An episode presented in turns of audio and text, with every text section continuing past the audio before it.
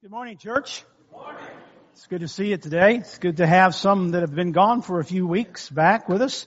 And if you're visiting with us today, certainly we are thankful that you've chosen Western Hills to worship with today. God bless all of you for being here. I heard of a minister, maybe you've heard of the story of the minister who was making a wooden uh, trellis uh, supporting some vines that were climbing in his garden. This little boy came along and he was watching what he was doing and the, the minister noticed, but the boy didn't say a single word he was uh, thinking to himself, the minister was, he was thinking, well, maybe he's just trying to figure out things and he's admiring all my good work. And so he's sitting there for a long, doing his little work there for a long time. The little boy never said anything. So he finally turns to the little boy and he says, I'm pleased that you're watching so diligently and seeing what's going on. Are you tr- admiring all my work and trying to pick up some pointers of gardening and, and building and things? Little boy responded and simply said, Oh no, I'm just waiting to hear the preacher and what he says when he hits his thumb with his hammer. you know, we're like that. And I think what we, we have to remember and what I want to try to teach in this particular sermon today is that people are watching. They're watching what we're doing and where we're at and all those things. That we actually influence people around us. Now we all know that. Someone influenced your life. Whether for the good or for the bad. You've had that in your life and we all have in ours. There's a story about another one. It's a mother that took her little boy to school one morning. Dad had to get up and go to work early, so he couldn't do that. It was usually his chore.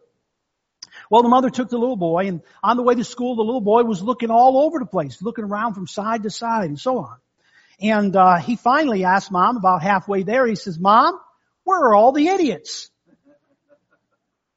She said, idiots? What are you talking about? She said, he said, the little boy said, well, usually dad and I see at least three or four idiots on our way to school.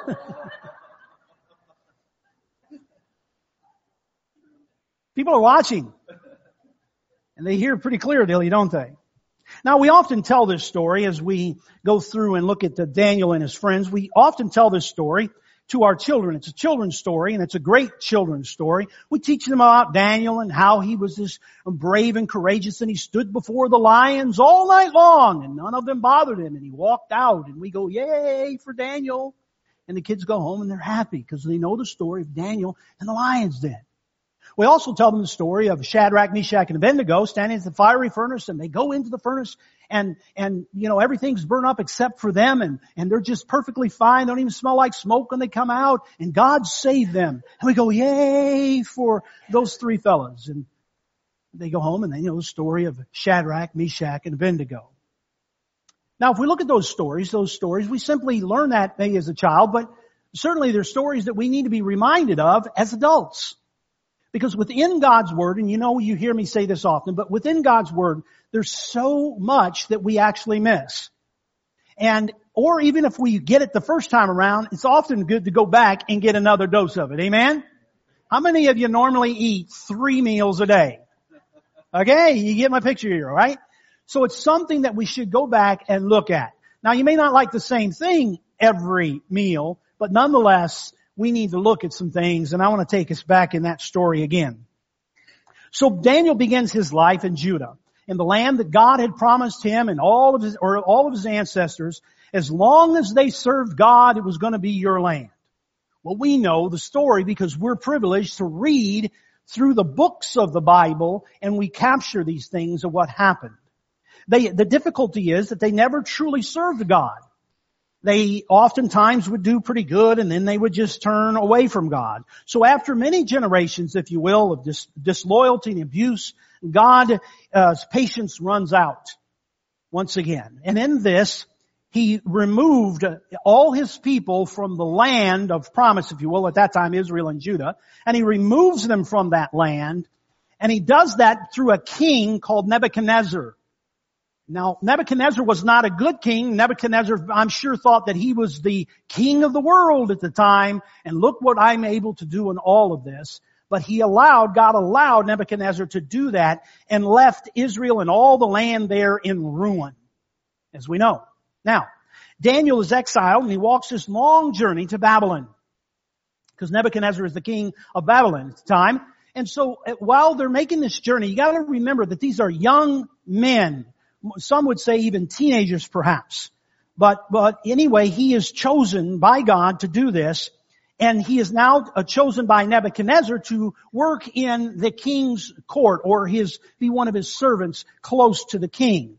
So let's begin our reading in chapter one. If you follow along in your Bibles is fine. I'm going to read from the screen here. It says, Then the king ordered Ashpenaz, chief of his court officials, to bring into the king's service some of the Israelites from the royal family and the nobility. Now, young men without any physical defect. I'm out. Um, handsome, you're out. I mean, I'm out. Uh, showing aptitude for every kind of learning. I'm certainly out. Well informed, I'm out, and quick to understand, I'm out. Uh, they, this is not me in there, I'll tell you. But quick to understand and qualified to serve in the king's palace. So in this, go ahead with the next slide. Then he was to teach them the language and the literatures of the Babylonians. The king assigned them the daily amount of food and wine from the king's tables. In other words, the choice foods were given to these specific men. I mean, these are the best of the best. He's trying to to fatten them up and strengthen them up. That just tells you that some people weren't getting the choice foods. They were getting leftovers. But in this process, we go on to read there and it says, they were to be trained for three years. This is a long training. This isn't just a 10 week course. It isn't a one year course. This is, if you will, equivalent, what we would say maybe today is to the Navy SEALs. These dudes were going to be trained for three years before they could be even placed in to the king's service there. Go ahead with the next.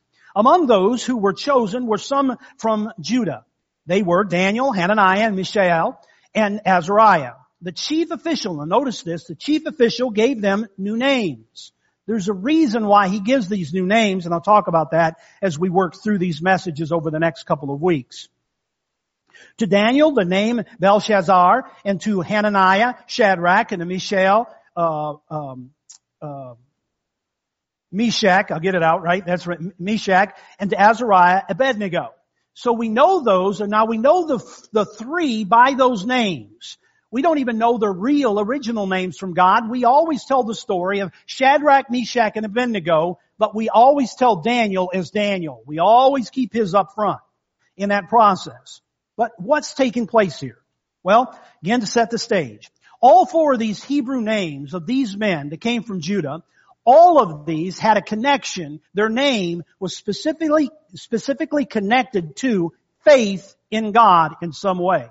So you can look that up and you can find that out for yourself.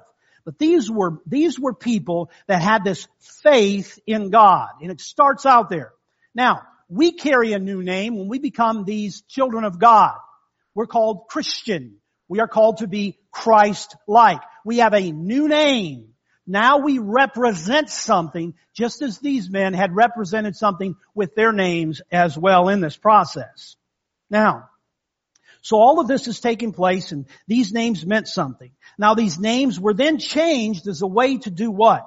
To encourage them to forget about God and the traditions of their homeland and become conformed, if you will, to the ways of the gods, little g's, of Babylonian. Now, it was a forced assimilation, you could say, in our, our terms today. It was a forced assimilation. Nebuchadnezzar himself wanted Daniel and his friends to conform to the pattern of this world. Nothing new has changed. For in fact, in Romans chapter 12, it tells us there, do not conform to the pattern of this world any longer, but be transformed by the renewing of your minds. This world will always try to get you to conform to the world. That's what they do. That's what the world will always do, no matter what, in that process. A name change was one step toward accomplishing that goal. Change your name, change your identity. Change your identity, change your thought process. Change your thought process, you change the way your life is run. And when you change your life, you soon will not know who you are or where you've come from. So we change everything. It isn't even close to what it began with. Just look at our country and how far we've come since the writing of those special papers when we first landed on these shores. The, the amount of things that have changed and what the world wants to force into us. Now, if you weren't here a few weeks ago, uh, you, I think you missed out on it, but nonetheless, if you were, you remember I talked about identity theft. And identity theft, this would have been a good one to go to, and I wrote that down. In fact, when I go back and teach about identity theft in the future, I'm going to do a series of messages on identity theft. God's just really impressed that on my heart. Well, I should have really talked about these uh, four individuals because this is what was trying to be done to them. Well, if you remember in that message, I said that the core of what is going on in this mad, mad world in which we live today is that they believe if they can erase Jesus from our history, if they can erase him from our history in that process, people will soon forget and stop talking about him. And if they stop talking about him, they will stop serving him. They stop serving him, then we can have our way and do whatever we choose to do. Well, that is precisely what old King Nebuchadnezzar had been doing or was doing and trying to do with Daniel and these men. Nothing new today under the sun. He was trying to do that. Now we know in advance that Daniel and Meshach, or Shadrach, Meshach, and Abednego, we know all three of them stood the test. And we simply say, yay for them. The question now becomes for us. It is our time to live. That was theirs, this is ours. The question is, will we stand the, uh, the, the test that we are facing today? Not a hundred years ago and not a hundred years from now. Cause you weren't here a hundred years ago and you won't be here in a hundred years from now. But you are here now and so what are we going to do with now is the question. Give me an amen. Are we going to stand in our time? Well, if things were different and this was that and if it was this and it was like it was used to be in the old, it's not like it was in the old days. It is today. So what are you going to do to stand? Before the fall of Israel and all of this land there, these people may have thought, hey, we got plenty of time, things are going great. But it came their time that they had to stand under the pressure. Perhaps one of the greatest set of characters that you'll find in scripture, of friends, if you will, that one can find is Daniel and his friends, the Shadrach, Meshach, and Abednego. For Daniel himself was much like, if you will, Joseph much earlier, of course, in life, and maybe even David later. They, they both were chosen by God, or uh, they were chosen by God at an early age. Some people would even say in their teenage years to do some extraordinary things for God. God was going to use them in a particular way that was going to allow them to do some extraordinary things that would not only change the people around them, but even perhaps nations and people into the future. Now, I love the fact that God gives us these stories. He didn't have to, but He chose to. And He gives us these stories so we might learn from them and gain strength from them in our walk, our daily walk as well. Someone said, well, you talk a lot about faith, Harley. You talk a lot about faith. You're absolutely correct. And the reason why I talk a lot about faith is because faith put into action gives God results. Give me an amen. We need to understand that faith is something we choose to do every single day of our life. You can either be great in your faith today or weak in your faith today. You are somewhere in between the two. Somewhere in that process. So the challenge is to be able to teach from the Word of God, to be, be able to give us some strength in our faith walk as well, because this is what we are in. A faith walk. God is with us we need to be faithful in what we do because we know that God is always faithful. Give me another amen. All right. For over 70 years, uh, um, Daniel stayed true to the Lord in this service here as you read the story. And despite of the enormous pressures in his life, and there were many of them that came along, many that probably are not even penned in his, in the book there, named after him. So I want to talk about these men and, or this man, and then these three individuals, these, so these four combined over the next couple of weeks. Not sure if it'll be just one more week or two more weeks. It just depends. But I want to talk about these and hopefully it will help strengthen you. So I'm encouraging you to pray for me first. Pray that I'll stick with the Word of God, but pray that I will be able to show something in the Scripture that will help you in your walk. And then when you discover what it is that it's helping you, let somebody know that. This is what has helped me in this process because I think this is something that we all need.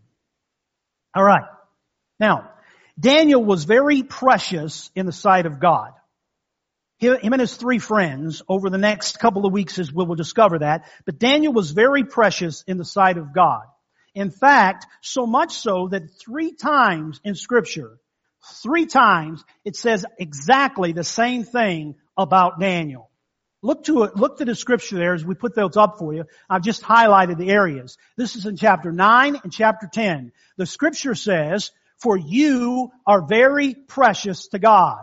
Daniel, you are very precious to God, for you are very precious to God. Each of these times, this angelic messenger from God gives the assurance to Daniel and lets him know that he is precious in God's sight. Somebody needs to tell somebody today in this room that you too are precious in God's sight. God created you for this moment. God saved you for this moment. God has given you life for this moment. And in that process, you can take good pleasure in knowing that God thinks the world about you. Somebody needs to hear that. Now, as we move on, he must have been special to have said this three times about Daniel. I wonder sometimes when I when looked at that this week and I was wondering to myself, they, they good for Daniel, good for Daniel, good for Daniel, but what about Harley? And so I wrote down, I said, I wonder if there was a book in the Bible that carried my name, what it might say about me. If there was a book of the Bible about you, had your name on it, what would the book say? I would hope that they would pick me on a good day. One of my good weeks. I would hope that that's the one that would be inserted into the scripture, that the book of Harley, and he was, and it just says all the good stuff. Anybody with me there? That'd be great, wouldn't it? But I'm hoping like the Dickens that they wouldn't pick one of those bad weeks or months, or even a year. How about you? I don't want to be reminded that, uh, uh, as we do of King Saul, perhaps, and how he turned out. Failed. Or, or what, what about if your name was Judas? Did you, did you really have to record that about me? So when we call out characters throughout the Bible, you either think of them favorably or not so much so when someone calls out your name, what do they see? What do they hear? What do they think? Is really the question, isn't it? Think about it. What would it say? Well, how does one shine for Christ? Now, I'm never going to get my name in this book, but I have my name in the Lamb's Book of Life. Give me an amen. Now, that's the important thing. Let's set that story straight. But in that process, how am I going to shine while I'm here? How am I going to make a difference in the world around me, such as Daniel did and these men did in their day? How can I do that? How can we live up to the calling that God has for our lives? Now, some people don't want to. Hey, I'm in. That's good enough. Give me my ticket. I'll sit in the back, keep my mouth shut. We're good to go. Some people think like that. But others say, no, no, no, no, no, no. Others just want to be heard because they want to tell you how smart they are or how talented they are. Hey, look at me. Ever see that? But some people just want to shine and do what they do in a humble, with a humble heart before the Lord so that they might represent Him correctly in their walk with God. Those are the ones that I'm after today, okay? Hang in there. First of all, your faith must be genuine. It has to be a genuine faith. If your faith isn't genuine, people will eventually see through it. And again, remember we talked about last week, God already sees it. Authentic, undisputable, true, unadulterated, real faith is what works in the life of the Christian. That's what works in our lives. It's a mechanism. Without faith, you have no fuel for this thing to get anywhere. Faith is the fuel. Faith is the spark. Faith is all of that wrapped up in one for us to be able to be the ones that shine for Christ in this day and in this time in our lives. And it is very, it's the very thing that causes God to release, to release all that we need in whatever situ- situation we might find ourselves in. Faith releases God's power into your life. Faith releases God's strength into your life. We'll talk about that some as we go along here. Now, fake faith. Anybody know anybody that fake faith? Ever see it? What do you think when you see fake faith? Pretty ugly, isn't it? Nobody wants to claim they have fake faith, but everybody knows somebody that has fake faith. That's right. Fake faith is not only hypocritical, is unproductive, and it is superly bad advertisement. Fake faith is real. Fake faith is real as real faith is real. They just produce different crops. Want to produce, produce a good crop? Got to have real faith. A lot of stories on that particular one. Plug it in a couple weeks. Daniel had an uncompromised faith. Do you? I could just stand there and just let you just, just simmer that on the stove for a whole week. Daniel had an uncompromised faith. Do you? Honest? Today, is your faith uncompromised? Here's the point. You hold the keys to uncompromised faith. You do. You hold the keys to it. Not your mom, not your dad, not the preacher, not anybody else. You do. You hold the keys to an uncompromised faith in your life. What have you unlocked in your faith bank today? Is it uncompromised? Or is a little bit of this and a little bit of that? And a little bit more of this is okay because I still do a little bit more than this. You see what we do? Is it uncompromised? Compromised faith is of no use to you or anyone else, especially those that are close to you. There may be things in your life that are okay to, to find common ground on. Your faith is not one of them. It's not. Your faith is what sustains you in your adventures of life, and we all have adventures, don't we? Anybody on an adventure in your life? Huh? You ever see that movie, Honey, I Shrunk the Kids? And their adventure in the backyard? I need to pull that video clip out. Somebody write that down, okay? That's a good one. Because that's kind of what we are, aren't we? We find ourselves out there going through all these adventures in life. And it seems as though the world is passing us by and they don't even notice. But we have our adventures in life, don't we? Some are good, some are bad. Some are sweet and special, some aren't so good, and some I just as soon forget, or some I'd like to shake my head and just simply wake up because I know this is a bad, bad dream in my life. Hmm. Your faith is what sustains you in your adventures of life. Without proper faith, you will wear yourself out trying your best to do everything that you think needs to be done, and that is exactly what the enemy is trying to do. The enemy will, uh, the enemy will approach you every time to get you to do something out of the feeling of guilt so that you will do it in your own power, thinking that you've accomplished something on your own strength. And when you fall for that lie, you will fail miserably in your life. Individually, collectively as a body of Christ. Churches fail because of that. And strong your faith. Satan knows that, so he tries to wear you out. Gotta do more, gotta do more, gotta do more, gotta do more. Now, truth is, some people need to do something. But the truth is, to do more without faith connected to it, you're bound for failure in your life. Satan knows that, and he tries to wear you out. Story I tell real quick. Um, when I was a youth minister down in Texas, there was one of the deacons there had built this huge sand pit volleyball uh, thing at his house, and he had uh, teens in my uh, group, and and we would go over there just about every Sunday night and play volleyball. It was just a blast. We had a great time. Well, next to it is a huge pond. I mean, big pond. And um, he had a black lab, and this black lab always chased the ducks were out there. Well, one night we weren't playing, and or some some other teams were, and I was sitting there watching this black lab, and this he tried to ca- ca- catch this one duck, but the duck was, you know, right across the water. The, you know, the labs, they're going to dive in. He dives into the water and he's just swimming around.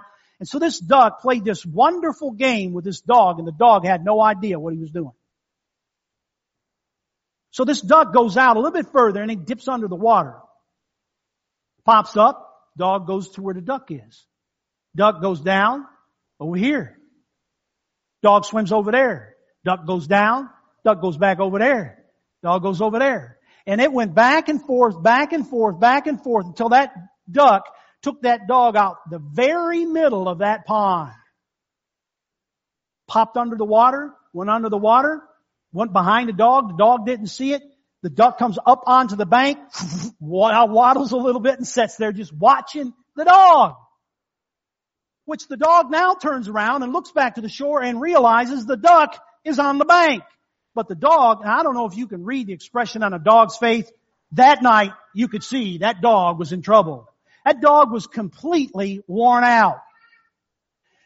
It took like five minutes for that dog to get back to the shore with everything. I mean, he'd go under and come back up. He'd spit and sputter and everything. When he got to the shore, he was completely worn out. Why do I know that? Because when he got to the shore, he laid straight out. He didn't shake. He just laid straight out with his tongue like this.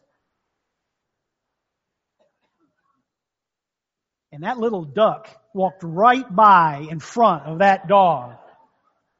And I could just hear that duck saying, quack, quack.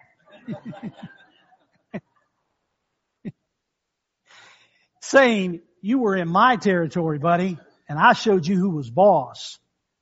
Listen to me.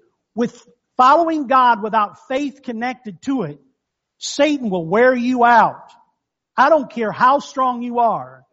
You've got to have that faith that connects to what you're doing, that God, in in God, I can do all things. Faith is ours for the having so that we can carry on in our times of pressure as well.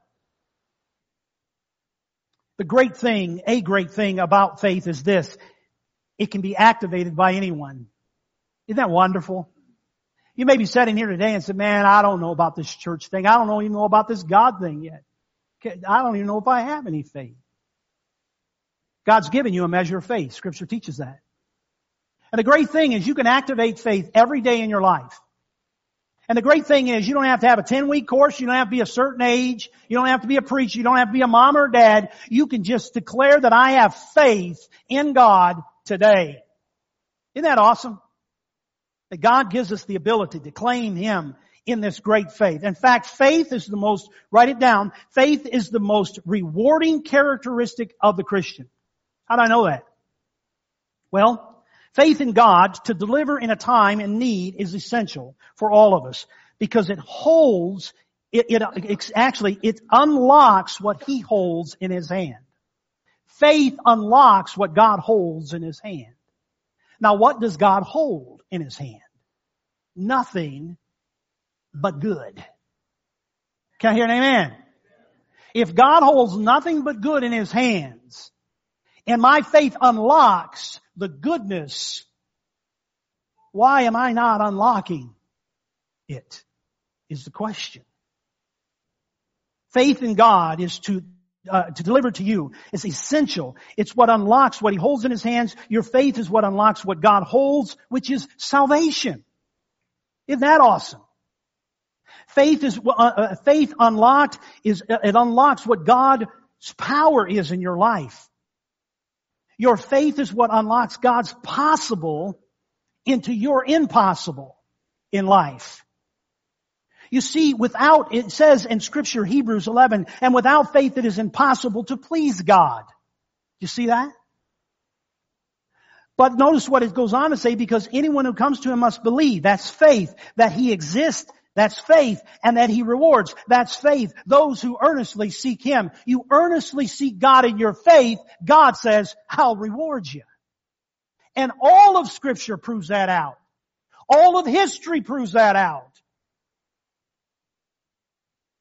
In Mark chapter 10, they were saying, hey, we left all this, we did all this, how can that be possible then? And Jesus comes back and says, with man, this is impossible, but with God, all things are possible. Ephesians chapter 2 it says, for it is by grace you have been saved through faith. Did you catch that?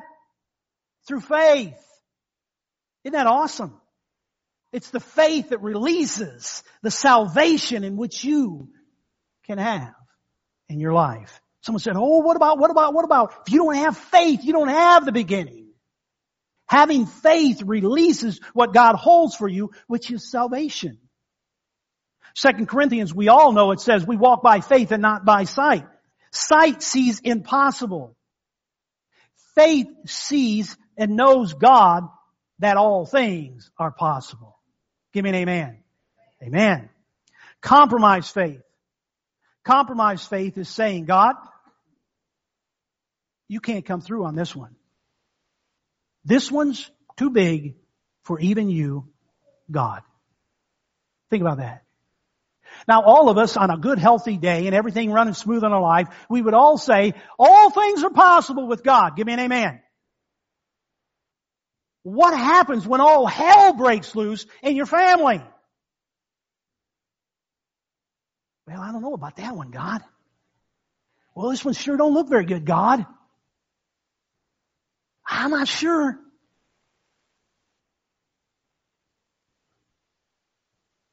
Faith is real. Faith in God is the most powerful way of showing Him your love. Faith in God releases your power, which is limited. Do you know that? So that you can receive His, which is unlimited. With His power, you can now do what? I can do all things through Christ who strengthens me. It's Christ's strength. It comes, Christ's strength comes to the believer through faith. Through faith. It's like you're trying to run your life on a AAA battery when you have a nuclear power plant available to you. Faith in God releases spiritual forces that can not only move mountains, but declare unto you salvation. Would you rather have a mountain moved or salvation given? How many of you know that you have salvation in Christ Jesus alone? Give me a hand then what mountain can he not move? If you believe that you have salvation through Christ Jesus, then what mountain may you face in your life that you think, God can't move this one? He may not choose to. And we're going to find that out next week with Shadrach, Meshach, and Abednego. All right, a couple more things. Back to Daniel. From the very beginning of this story, Daniel did not waver in his faith. And because of it, God saw to it that he and his buddies, his friends, weren't just healthier in chapter one, but now they even become wiser. Because in Daniel chapter one, it talks about that. It says, but Daniel resolved not to defile himself. He made a decision in that process. That means that Daniel made up his mind. He made a choice. You see, there comes a time in your life that you need to make a choice. You need to make the decision. You need to say to yourself, this is what I choose because I stand on the word and the will of God. But it's entirely left up to you. It's activated by you. Now Daniel was a young man of great faith, but I would also note, and this is where we're going to get to more of next week, but I wanted to bring this in because I want you to savor this this week if you can. I would also note that this man, he was a man of integrity. Integrity goes a long way. It teaches much that we'll talk about. But I've noticed this in my life. I've noticed in my life that when you find a person of faith, normally they are people of integrity.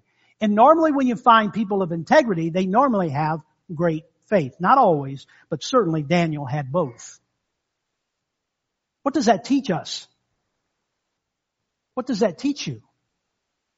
Because if it doesn't teach you anything, it's just for Daniel. If it teaches you something, then you discover it's something for you. So he says, well, I would say, find people, this is what it teaches me. Find people of great faith and get as close to them as you can because I believe great faith can rub off on you just as much as bad character can.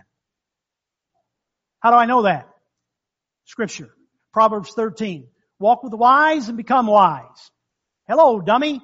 For the companion of fools suffers harms. They may be the fool, but if you're hanging around with them, you're going to get a fool's result. That's what it's teaching. Notice what it says in 1 Corinthians 15. Do not be misled. Who's trying to mislead you? God or the enemy Satan? God or the world? You know the answer, don't you? So don't be misled by the world. Why? Bad company corrupts good character. Did you notice that? Bad company corrupts good character. See, sometimes what we think we can step into somebody's life and change them. If you're not real careful, you can walk in and they can change you. Oh yeah. It's happened to a many good man. Gotta be careful. Gotta be careful. But I want to end with this. To see before, before we close today, I want you to see that you never know. So you gotta get this one. You never know how your faith will touch others. Maybe not even this side of heaven. In fact, your faith should affect others in your life. That's why it's so important in our lives. But know this, I believe that your faith can touch more people than your talent ever can. I'll say that again because somebody needs to hear it. I believe that your faith can touch more people than your talent ever can. Sing to me a love song, write a beautiful words on a page, build me a mansion out of your bare, with your bare hands, and you might impress me. You live your life with genuine faith in God and you can help lead me to eternal rewards. Which is better? You know. Your faith is more powerful than your talent. And someone needs to hear that.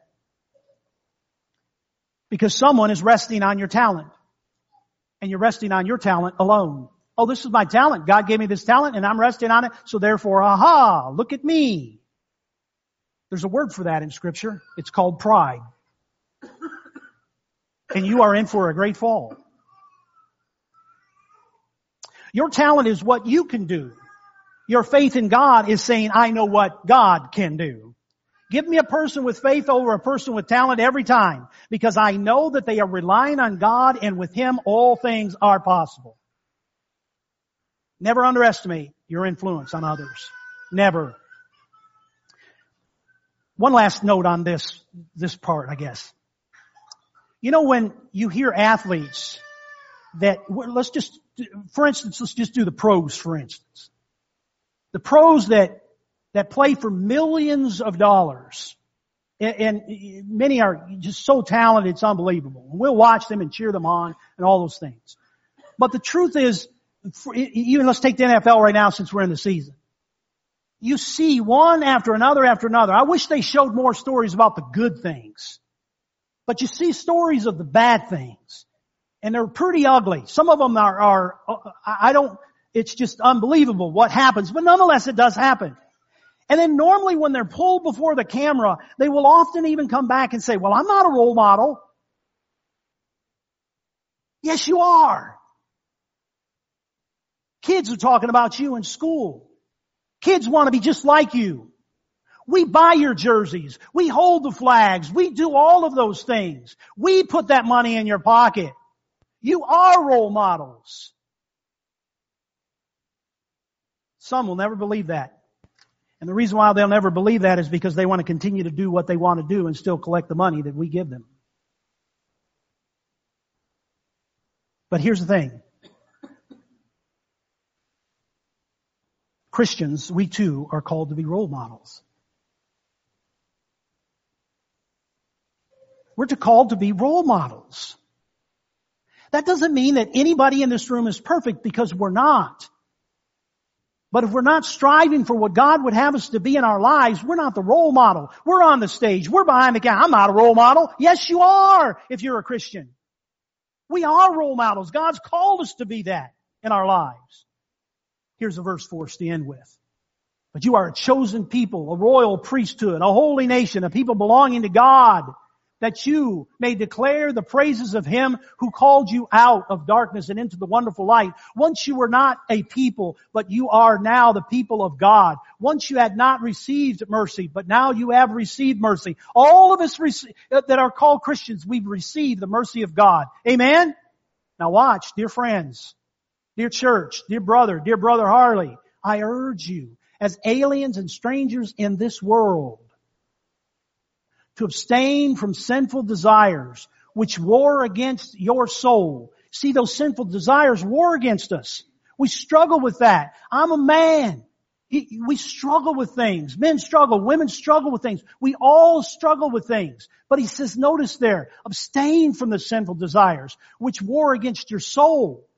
Live such good lives among the pagans that though they accuse you of doing wrong, they may see your good deeds and glorify God on the day that He visits us. We are role models. When Daniel stood up in faith in chapter 1, I don't think that Shadrach, Meshach, and Abednego had any idea what they were about to face in chapter 3. But what an example they had to follow. Wasn't it a good one? Sure it was.